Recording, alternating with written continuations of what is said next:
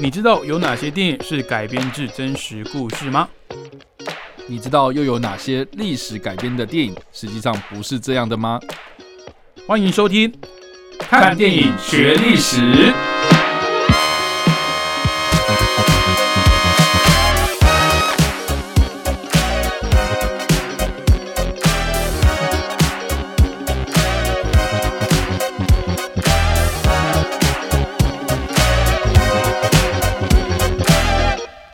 Hello，各位听众朋友，大家好，欢迎收听《看电影学历史》，我是主持人伟杰。我是主持人叉叉 Y。好，那如果这个月你还没有听过我们节目的听众朋友的话呢，这个月的是特辑哦，或者主题啊是奥本海默。那我们这个特辑呢，其实持续到这一周的这一集已经是第三集了。嗯哼那我们已经聊到第三集。那前面两集呢，我们其实有针对这个奥本海默这个人哦，他的生平去做一个简单的介绍，他是怎么一步一步的哦，成为这个美国物理学家的一个巨擘哦，然后来去参与曼哈顿计划。那当然，在上个礼拜的节目的第二集里面呢，我们有聊到这个曼哈顿计划的一些内容哦。那其实，那其实上礼拜哦，也是录节目的关系，我才知道说哦，原来当时结束第二次世界大战这两颗原子弹哦，它里面的原料是不太一样的、这个这个这个叫什么？原原子序吗？原子序是不一样，不同的，对不对？哦，对一，个是铀，然后一个是钚嘛。哎对，那里面是原料是铀的这个原子弹呢，是丢在、呃广岛广岛的这个小男孩哦，对他代号是小男孩，然后他是比较早丢下去的。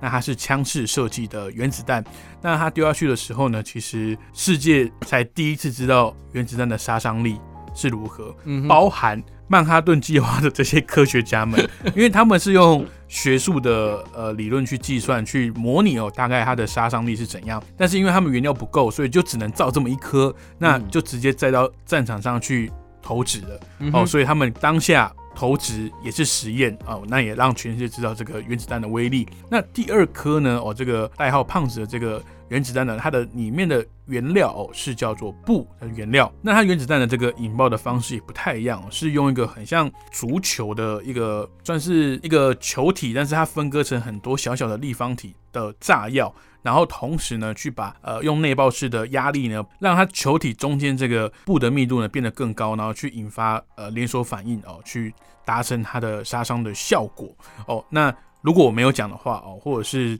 各位听众朋友没有特别去查资料的话，其实我我跟大家也一样，就觉得啊那两颗原子弹不就一样吗？啊或或者是我真的以为是完全一样的东西。我我觉得是，我觉得是一样的，而且而且我也不知道，我也不知道第一颗是、呃是实验，哦，对吧哦我这样讲合理。理吧？对啊对啊，第一颗它就是实验啊，它完全没有实验过，然后就就直接上战场。因为它的原料就只够做一个，是的然后，我连实验的机会、试爆的机会都没有，那就只能战场上验证啊。其实这个在现代的军事啊或战略来讲起来的话，是蛮不可思议的一件事情。嗯哼，因为当一个东西你不知道它的杀伤力的时候，尤其是这种大规模的毁灭性武器，你不知道它的杀伤力，但是你直接投入到战场使用，嗯这个是多危险的一件事情。是啊，对，好，那我们嗯今天的节目呢，就是要主要来针对这个第二颗的原子弹哦，代号胖子的哦，这个这个原子弹它的这个实验的过程哦，那它这个名字呢叫做三位一体。好，那可以再请叉叉 Y 帮我们讲解一下这一个曼哈顿计划其中的这个三位一体实验呢，到底发生了什么事情？OK，好，总之呢，这个三位一体我们刚刚有提到嘛，好，上一集里面有提到说，是因为内爆式的这种装置啊太复杂，没有人做过，然后也不知道能不能可行哦，所以才会有这一个核试爆嗯啊，要不然就直接上战场了，我我干嘛还要再不好意思，对对对，好，那所以呢，呃，我觉得这个就是电影里面它唯一一个我自己是觉得跟历史有一点点出入的地方哦。啊就是呃，电影里面好像是在讲说，我们为了要去投原子弹，所以我去弄了这一个核试爆。嗯。啊，但是很多人都不知道说，其实像你刚刚讲的嘛，啊，就是那个枪式原子弹，我们我们根本连测试都没测试，我自己上战场了，那我干嘛还要再测试？哦，其实测试的原因是因为内爆式的这一个装置太复杂，嗯我们也不知道它能不能成功，所以我们要来验证哦，所以才会有这个所谓的三位一体嗯的核试爆。那这件事情其实是发生在一九四五年的七月十六号这一天。对，那电影里面呢，他有特别提到为什么会选在十六号这一天，是因为七月十七号有一个非常非常有名，在历史课程上面一定会提到的一场会议，叫做波茨坦会议。嗯，那波茨坦会议是什么呢？基本上呢，就是呢，这个美国、英国、苏联哦三个国家的领导人，也就是这个罗斯福过世之后，然后接任美国总统的这个杜鲁门，嗯，跟英国首相丘吉尔，还有苏联的领导人是斯大林啊，这三个人呢，哦，在波茨坦这个地方开了一场会议。那这场会议他们在讨论什么事情呢？基本上就在讨论说欧洲战场了哦，当德国一投降，或者德国要用什么样的方式投降，他们才能够接受哦，或是嗯，这个这个所谓的同盟国啦哈，在德国战败之后呢，这个世界秩序要怎么样分配哦？他们在分赃这件事情。哦 对基本上呢，呃，这个波茨坦会议就在讨论说欧洲战场后续要怎么做这样子。了解，那这个电影里面他好像是要讲说，哦，我们为了要在波茨坦会议上面，然后让杜鲁门有一些东西啊，所以呢，我们特别选在十六号这一天，然后你一定要成功，然后我才跟斯大林讲说，哎、我跟你讲，我们我们有一个非常厉害的炸药啊，我们到时候可以改变世界，我们有一个超级武器哦，啊，对之类的，就是我觉得有点倒因为果了，嗯，嗯对，但但是时间上面确实是正确的，这样，嗯。只是说电影它是用这样的方式去编撰这样子，对，那也值得一提就是说了哈，在波茨坦会议上面呢，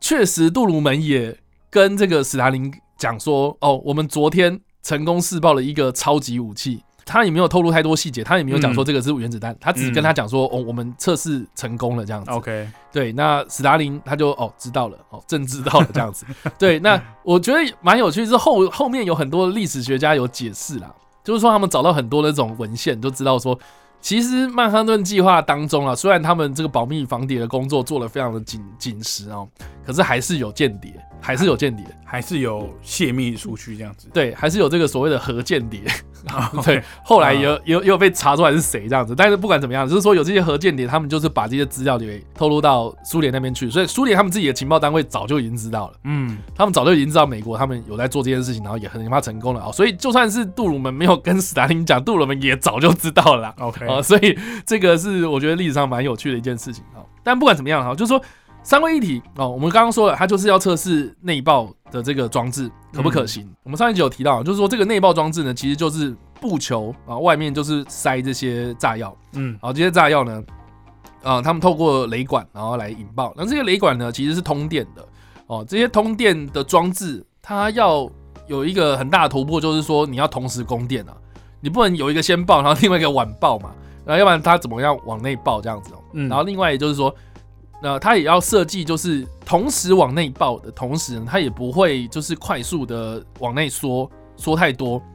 或者它要控制这个同时要集中一个爆炸点在同一个点上这样子哦，嗯所以。他们还有设计，就是说这个炸药，你除了这个所谓的快炸药哦，就是反应比较快、反应比较剧烈的，跟这个慢炸药要有一个混合的比例，或是那个放置的位置。嗯，然后还有呢，这个布球外面呢，你也要有一些可能防变形的一些金属掺杂在里面，这样啊啊、所以它里面的这个构造真的是完全非常非常复杂啊、所以在电影里面呢，我们有看到这一颗呃这个所谓的小工具啊、也就是三位一体核试爆的这一个原子弹的名称哦。哦，这个小工具呢，它外面有很多这个电线啊、基本上嗯就是在控制这些雷管的引爆。嗯，然后呢他们可是它同它要同时，对不对？对，要同时。嗯对，所以呢，这个我们在预告片里面其实有看到，就是说他们在通电是通，就是连接那些电线，然后通到哦，就是那个奥本海默所在的那个算碉堡嘛。对，嗯那这个碉堡里面呢，它就是有一个装置哦，就是同时的通电，通电完之后，然后有个开关按下去之后才会引爆这样子、嗯哦，所以。呃这个这个引爆的同时啊，啊、就是说，如果你发现有任何一个不正常，就是电流有出现异常，那就是代表说那个雷管出现问题了嘛。嗯那你就要马上就是终止这个计划，要不然嗯哪一个没有引爆你就完蛋了嘛。哦嗯所以他们同时也在监控呃这个的这个伏特数啊、电流数啊这些东西哦，嗯就是只要有什么异常哦，你就是要马上终止掉这样。嗯哦，所以呢，后来哦，确实就是让他们成功了哦，所以这个在一九四五年的七月十六号的凌晨五点半的时候呢，就引爆成功哦，这个也是人类史上第一个核试爆了，嗯嗯，投是应该说试爆，就是试爆，它是实验性质的投掷，这对对对对，那这个小工具啊，蛮有趣的，就是说，因为它的外观呐、哦，我们在电影那个海报上面也有看到啊，那插了一大堆电线嘛，哦，嗯它的样子很像是海胆啊，啊，对，对，所以他们也昵称到这个小东西叫海胆。老实说，啊这颗像海胆这个东西，它是被架在一个铁架上面这样子。嗯对，那那个铁架很有趣哦，就是说为什么要架在铁架上？为什么要悬吊在那个高空上面？就是它为了要去模拟这个呃轰炸机的这个高度嘛。啊，对，所以啊、投下这个原子弹之后呢，哦，它这个高引爆的高度这样子哦，所以呢，呃，这个核试爆除了是要验证那个内爆式的装置能不能成功之外哦。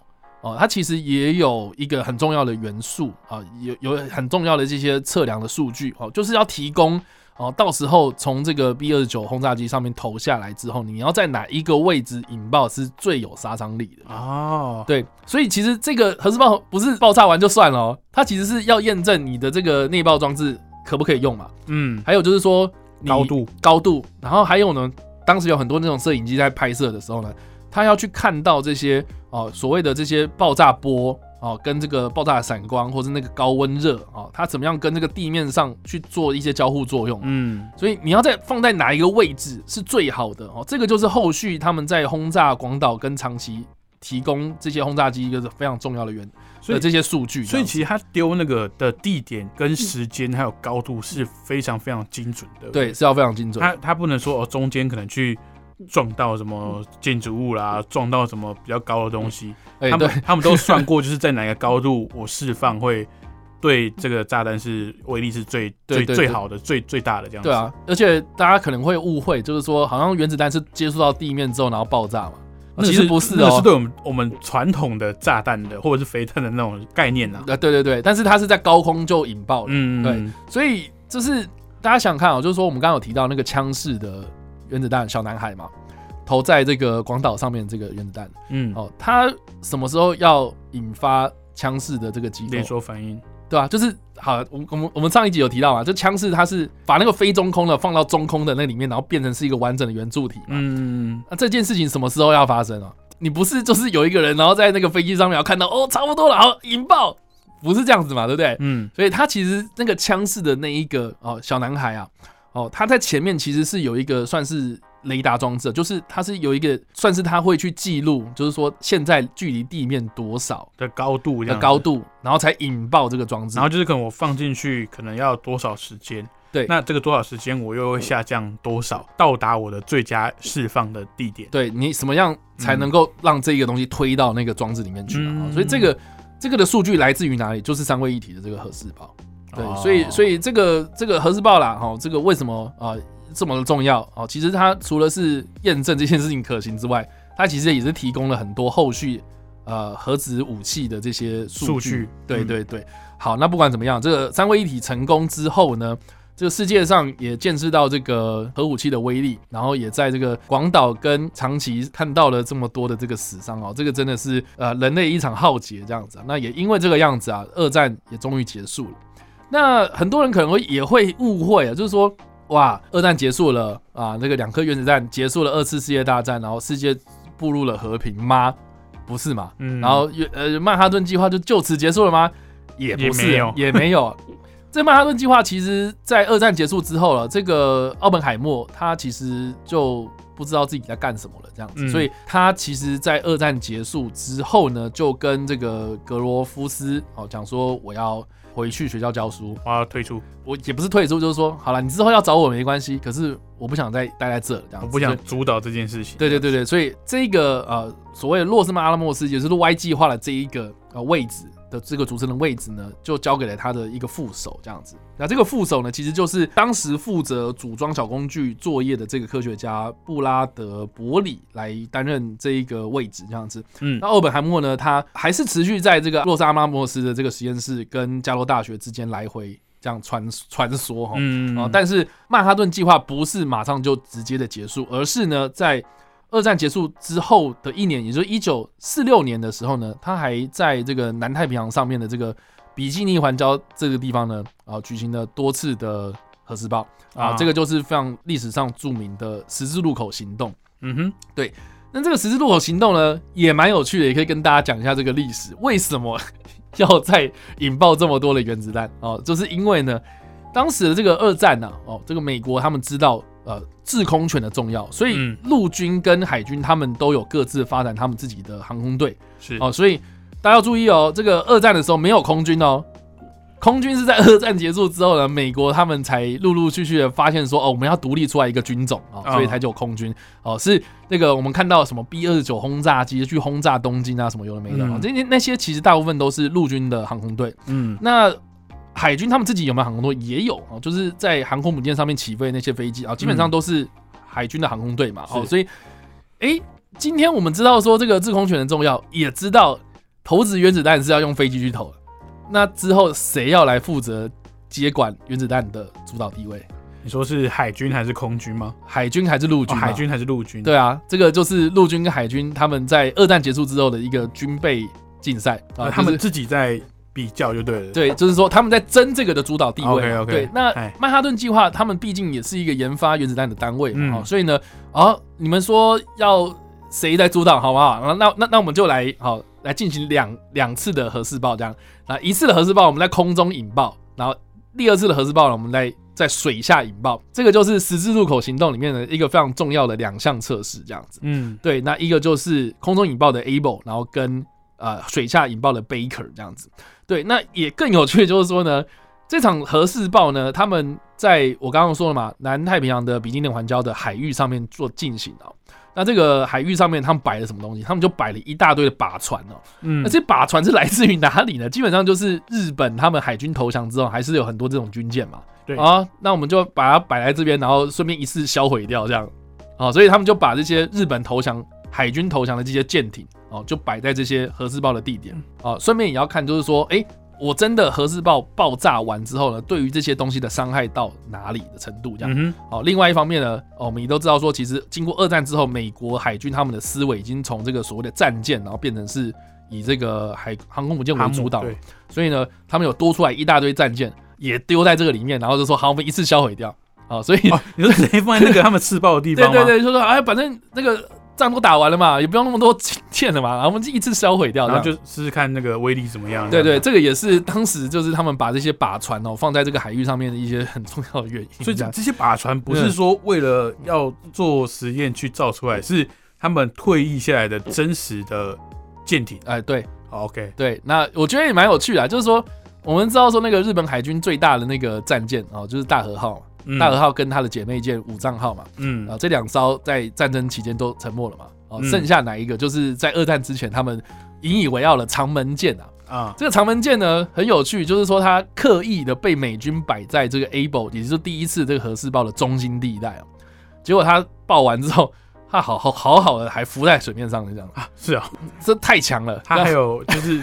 你说你说就是，虽然说有受到那个，波及，但是它还是可以浮在海面上。对他完全没事，就我靠，对，然后所以呢，这个在 Baker 的时候，他故意就摆在更中心，说我把你好，你说你不会承受的好，我都把你改在更中心的位置。你就更靠近那个核爆点。对对对对对对对，然后结果哎、第二次真的就让他沉了，，OK，所以你知道知道啊，这长门舰就这样子了嗯哈、但不管怎么样了哈，这一起核试爆结束之后呢，因为他们也没有料到说哇这个的威力是多少，他们也错估了这样子的威力，所以他们就造成了当时在比基尼环礁附近的这个海域的核污染这样。然后也看到这样子的一个状态呢，才发现说，哦，这个不能再这样做下去了。所以他们原本要举办第三次的核试爆，就这样终止了。哦，所以在一九四六年的七月的时候呢，十字路口行动呢引爆了两次的核试爆，然后结束之后，就这个让曼哈顿计划计划终止。那计划终止结束之后，是美国从此之后就没有再用原子弹了吗？也不是，好，就是说这个的业务就后来转成呃，后来掌管这个核能事务的美国原能会啊、也就是我们之后会提到这个史特劳斯的这一号人物，他所担任主席的这个单位这样子。对，那这个就是曼哈顿计划到后来二战结束之后，其实还有一段时间在进行这样，然后到了一九四六年的十二月三十一号，也就是一九四六年年底，然后到了一九四七年的一月一号的时候，才变成是原能会啊、这个就是这个这段历史啊。对，那电影里面等于等于美国的原能会的前身就是研发核子弹的计划。对，其实就是曼哈顿这样计划。这样我理解没有错吧？没错，OK。对，那这边也有人讲啊，就是说也有数据统计啊，电影里面其实有提到嗯。啊，就是说曼哈顿计划从一九四二年开始到一九四六年被终止为止哦，嗯，他们总共花费了二十二亿美金，二十二亿美金哦，你说一九四零年代的二十二亿美金，对吗？二十二亿美金，你说整个曼哈顿计划总共在成为元能会之前吗？对，OK，那也是非非常巨额的投资。大家大家可能对于这个的这个金额哦，没有什么概念哦。哈，基本上呢，啊，就是说我们有提到嘛，他们最后生产出四颗原子弹啊，分别就是三位一体的这个小工具，然后广岛一颗，然后长崎一颗，还有一颗没有使用，原本要拿来轰炸第三个日本地点的原子弹。哦，就这四颗，平均一颗是花费了五亿嘛，一颗原子弹就五亿哦。那这个的计划呢，其实相较于就是一九四五年美军他们生产轻武器总开支的百分之九十，光五亿哦，一颗原子弹就可以造当年度美军轻轻武器的百分之九十而且的军费。当当年度的背景是在二战诶、对，他二战的武器应该是一直一直做，一直做，一直做，一直做，因为消耗的很快啊。是的，哇塞，对一颗原子弹的成本就是当年二战背景的时候，美国整个军事工业百分之九十吗？对的的这个成本经费，对，对。哇，这个国防支出也是，所以你知道一颗原子弹就是很贵，所以他们这样炸下去，有些人也会说，哇，这不就是在烧钱我我我要讲一个比较，嗯。我我觉得我不知道该不该这样讲，就是比较地域的说法，就是这个投资报酬率确实也值得这一个比率啊。嗯哼，偶两颗原子弹比死再多美军士兵，或是造更多的弹药、枪炮都还要有来的有效、啊。虽然说嗯事实是很残酷的啊、但是确实那两颗原子弹也结束了战争啊。是啊，嗯，对啊，但你也要知道说，其实广岛跟长崎这两颗原子弹炸下去，其实就死了差不多十五万人了。对啊，我想好奇问一下，嗯就是、大家都说这两颗原子弹很恐怖，那